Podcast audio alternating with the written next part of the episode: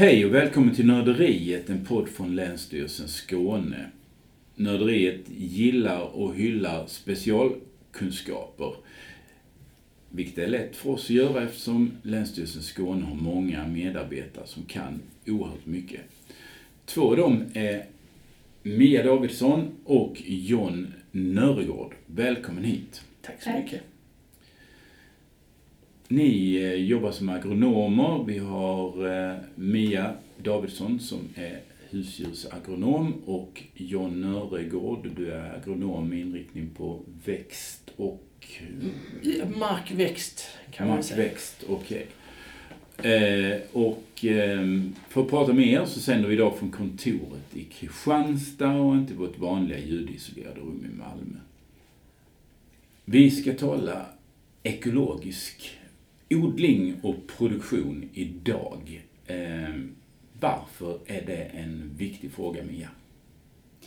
Det är viktigt med ekologisk produktion tror jag. Efterfrågan är ju stor idag på ekologiskt och jag tror att det beror på att vi vill ha vi vill veta var maten kommer ifrån. Vi vill ha eh, mat som är producerad på ett bra sätt och det ekologiska står för någonting som vi är väldigt trygga med. Vi vet att vi använder eh, lite bekämpningsmedel, i de flesta fall inga bekämpningsmedel, ingen handelsgödsel. Det ekologiska står för en, en balans i Mm. odlingen. Mm, bra. Jag tänkte börja med att kasta fram några... Alltså det är ju ändå ett lite känsloladdat begrepp det här. Eh, Och jag tänkte, och väcker en del tankar. Och jag tänkte ka- börja med att kasta fram några myter om ekologisk odling och be er kommentera dem. Om vi säger att ekologisk mat är hälsosammare. Stämmer det John? Mm, Det beror lite... Där finns inget belägg för det. det, det tittar man på näringsämnena så är det ingen skillnad. Okej. Finns det... Du låter lite tveksam. Finns det något annat som, som skulle peka på att ekologiskt är hälsosamt? Det är väl mindre syntetiska... eh, Alltså, allt som är toxiskt är ju inte bra för oss. Toxiskt giftigt? Giftigt, Mm. precis. Och eh, det är ju mindre syntetiska gifter. Det, och det, ur den aspekten kan det ju vara bra. Okej, vi kan räcka. Det kan, vi räcker. Vi stannar med det. Eh, om vi säger att ekologisk odling ger eh, bara hälften så mycket mat. Stämmer det?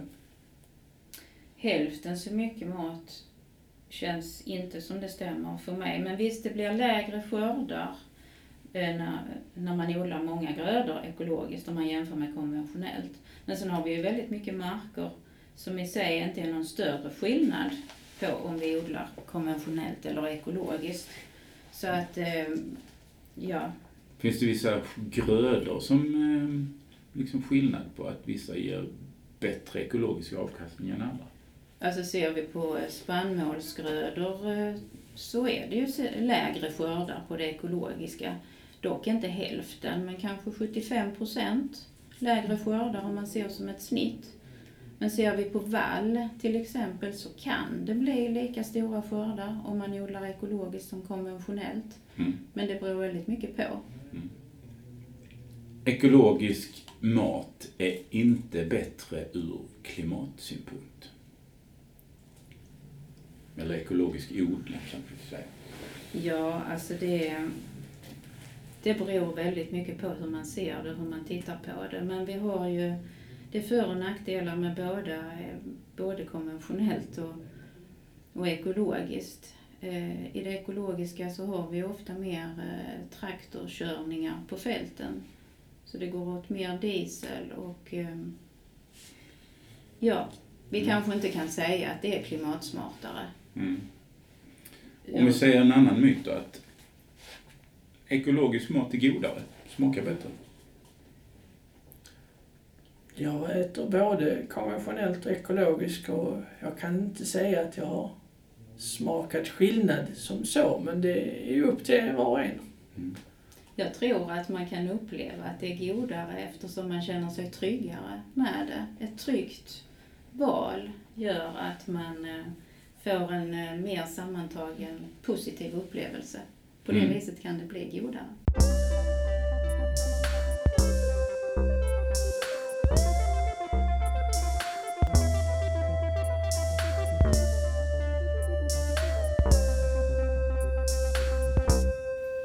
Vi får ju ha en definition på vad ekologisk odling är.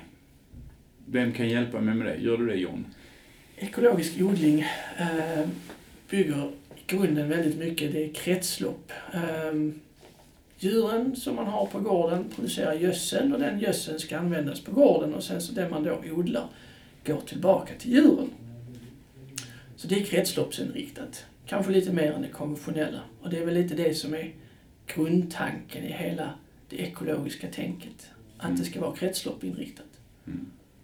Men det är väl också en skillnad, tänker jag, alltså på, på Alltså det handlar delvis då om gödsel, att eh, konstgödsel eller naturlig gödsel, alltså någon sån grundskillnad. Kan du förklara det? Vad handlar det där om mer?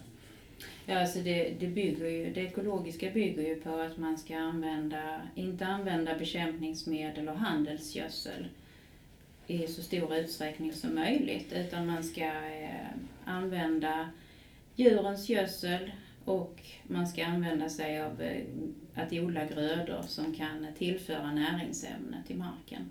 Mer varierade växtföljder och, eh, mer, mer balans Mm. i sig. Jag läste någon forskare som menade på att modern konstgödsel är liksom som medicin för eh, växterna. Men sen har jag också hört att någon beskriver ekologisk odling ungefär som att det är, det är en annan form av ska man säga, förebyggande behandling. Mm, hur, hur kan du förklara detta för mig Mia? Ja, alltså det, är- ja, det är som John sa innan, att det ekologiska bygger ju väldigt mycket på det här kretsloppstänkandet. Man ska tänka på att, att ha en, en sådan växtföljd så att man slipper använda mycket bekämpningsmedel eller man ska ha en grödsammansättning så att man ska undvika de här angreppen. Och ehm, i den ekologiska produktionen ger ju att vi använder inte så mycket gifter och det ger ju också plats till eh, ja, fler eh, insekter och, och så som kan eh, så, ja, en mer balanserad flora helt enkelt. Mm. Där eh, de här naturliga bekämpningsmedlen finns. Mm. Så att, eh, John, du som kan sånt här med, med, med liksom växter och så. Om, om, du, om du tar med mig till en eh, åker som, där, där man arbetar med ekologisk odling. Hur, eh, vad är liksom, hur, hur ser jorden ut där då? Jämfört med den konventionella. Um, tar vi en konventionell gård då som bara använder handelsgödsel kontra en ekologisk gård som då odlar vall och, och eh, Och vall i det här, det, Vall. för oss som inte... det, det är alltså en blandning, i många fall en blandning utav gräs och klöver, Ja. eller någon baljväxt. Mm. Um, och likaså så lägger då den här ekologiska gården ut eh, det egna gödslet på åkern och bryter ner det. Så kommer du troligtvis se skillnad i marken som så att den ekologiska i detta fallet så kommer det nog till att vara lite mer eh, det kommer till att vara mer organiskt liv i marken. Det kommer kanske vara lite mer daggmaskar och, och liknande än den konventionella som då bara skulle använda handelsgödsel. Nu är det inte alla som gör det, men bara för att ta ytterligheterna. Mm, mm. Sen så skulle det också kanske kunna vara att där är mer, mer vatten, eller det håller bättre vatten eh, på den ekologiska och kanske inte så markpackad, eller har kanske inte så lätt att bli markpackad eh, på den ekologiska, om vi nu tar ytterligheterna.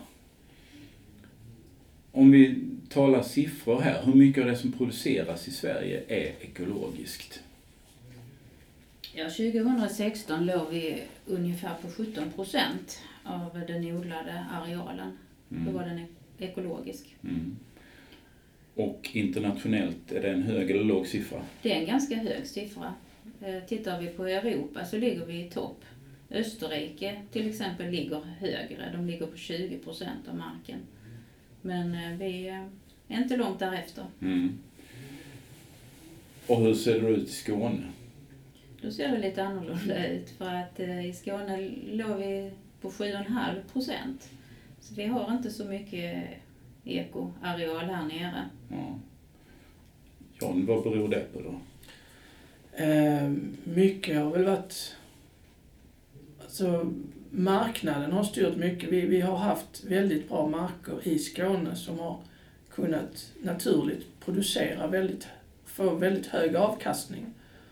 Eh, och det har, eh, det har helt enkelt inte varit lönsamt att ställa om till ekologiskt. Man har inte kunnat få ihop de kalkylerna. Mm. Men i samband med att efterfrågan har ökat ehm, så har också de här kalkylerna förändrats. Vilket har gjort att nu är det fler och fler som ställer om till ekologisk odling för att de kan få ihop det ekonomiskt och där är stor efterfrågan. Finns det vissa platser i Skåne som lämpar sig bättre för ekologisk odling än andra? Eh, rent generellt så har ju slättbygd, nej vad säger jag, skogsbygder och eh, mellanbygder varit bra eh, marker att odla ekologiskt på. För där har du djurhållningen rent naturligt, för de markerna är inte så högavkastande. Och det är då lättare att få ihop det här kretsloppet som vi har pratat lite om.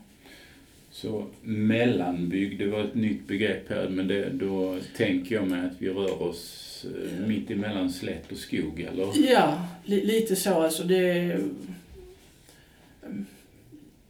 Ja, precis. Mm. Mittskåne. Mittskåne, ja. Ja.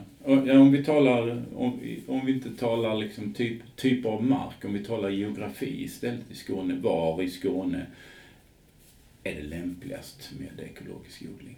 Kan man säga så?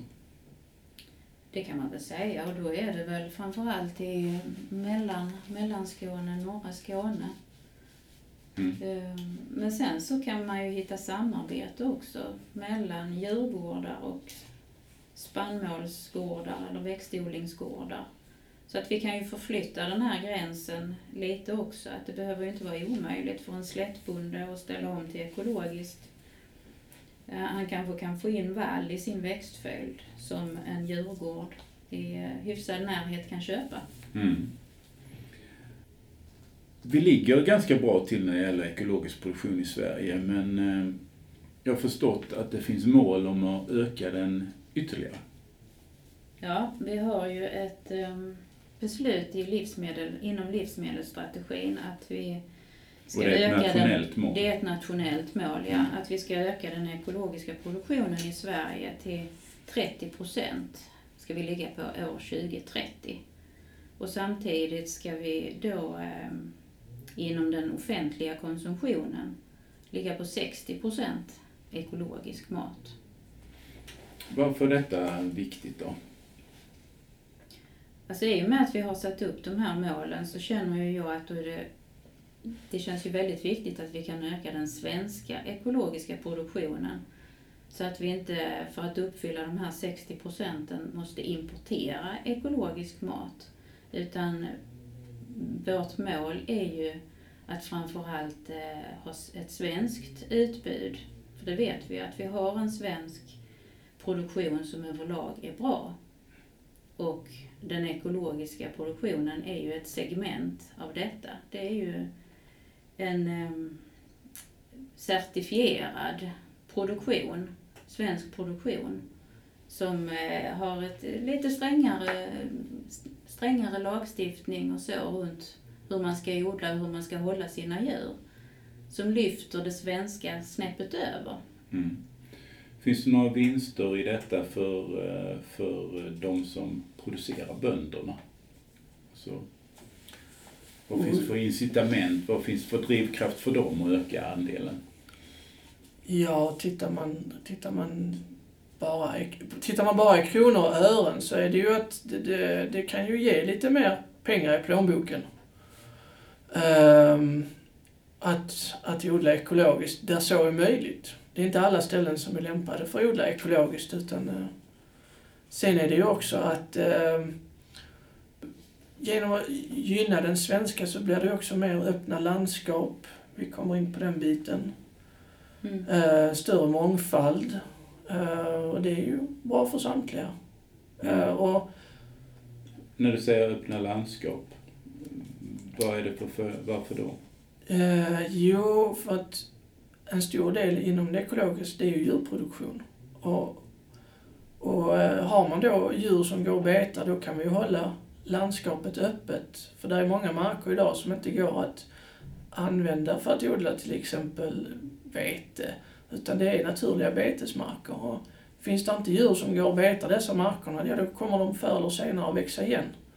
Och då får vi kanske träd och buskar där istället. Eh, och en del av den här varierande floran som vi gärna eh, vill ha eller är vana vid kommer att försvinna. Mm.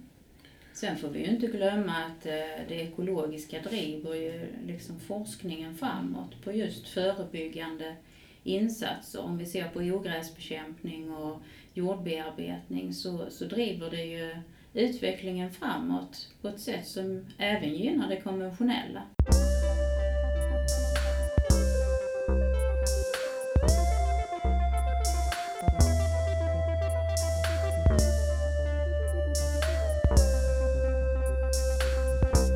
Vilka grödor är det, är det då framförallt som produceras ekologiskt?